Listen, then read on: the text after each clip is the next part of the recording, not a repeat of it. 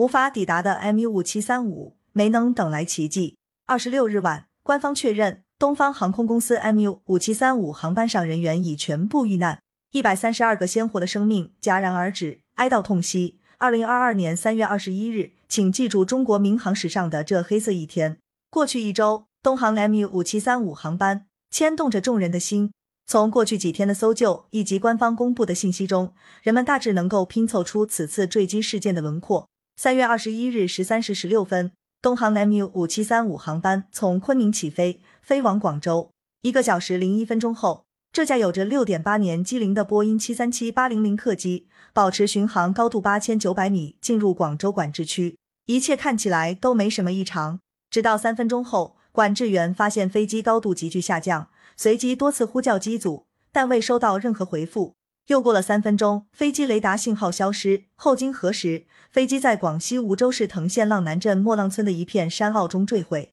坠毁地点位于山谷之间，两侧海拔高度约在一百五十米至九十米。飞机大部分残骸集中在主要撞击点周围半径三十米左右的核心区域内，深度从地表向下延伸大约至二十米左右。飞机残骸散落的范围更大。广西消防救援总队总队长郑希二十四日表示，搜救人员在藤县藤州镇四旺村鸭塘组一农田发现一个疑似飞机残骸碎片，离事故核心现场约有十多公里。二十五日，广西梧州市副市长、公安局局长劳高进称，已将失事航班搜索范围扩大到近二十万平方米，七千余人次、两百余台车辆、五架直升机及一批搜寻救援设备投入到此次事故的搜救中。由于残骸抛洒面积巨大，以及连日来的降雨和复杂的地形，搜救工作在艰难中前行。二十六日，大量的飞机残骸被挖出整理，不断运送出来，但人们守望的奇迹最终没有发生。调查骤降的三分钟到底发生了什么？过去几天，随着搜救工作推进，MU 五七三五骤降的三分钟到底发生了什么，成为一个巨大的疑问。广西移动网络技术人员李晨斌是事故的目击者。他描述，看飞机的痕迹，应该是俯冲下来，俯冲到山坡，撞到一排竹林，顺着竹林又滑到了山上面，大概滑了一个山头左右。而据民航事故调查中心主任毛岩峰透露，飞机失事时，航路上天气适航，无危险天气。根据机组与空管单位地空通话记录。飞机自昆明起飞，一直到航路上突然下降高度之前，机组与空管单位均保持正常的通信联系。东航方面也表示，机组没有挂出任何紧急代码，也就是说，从正常到骤降坠地，事故来的异常而突然。北京航空航天大学航空科学与工程学院教授黄俊接受 CGTN 采访时称，从飞机短时间内基本垂直下降的情况来看，可能有两种情况。第一种是飞机突然操纵失控，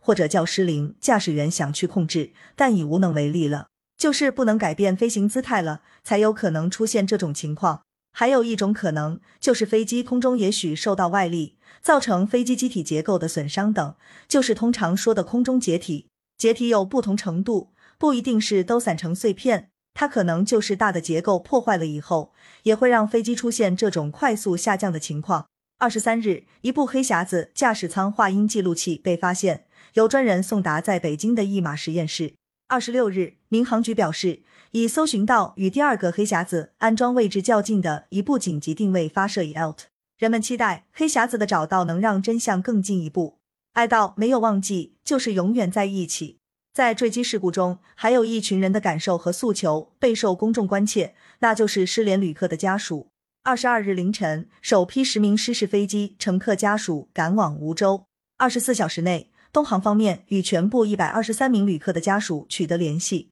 截至二十五日十时，应急处置指挥部组织安排三百七十五名失联旅客家属到事故现场吊唁。累计为家属开展心理辅导五百余人次。据媒体报道，二十三日，部分失联乘客家属在搜救现场附近的山坡上布置了一个简单的祭奠平台，摆放着一些鲜花等。二十四日，救援现场有乘客家属使用陶罐带现场泥土回家，我们给他们备上一些小器具，陶罐，让他抓一把泥土带回去，因为这是一种文化。我带个泥土带回去，他会跟亲人有个连接，有个纪念。我们失去了，但是我没有忘掉，我没有忘记，就是永远在一起。三二十一东航飞行事故心理救援专家组组长尹平在接受采访时表示，尹平还呼吁，关注事故时要尊重每个人的隐私权，不要对相关人员造成二次伤害。北京师范大学心理学部教授张希超撰文称，在灾难事件中，群体的凝聚力与支持对受灾者的心理健康非常重要。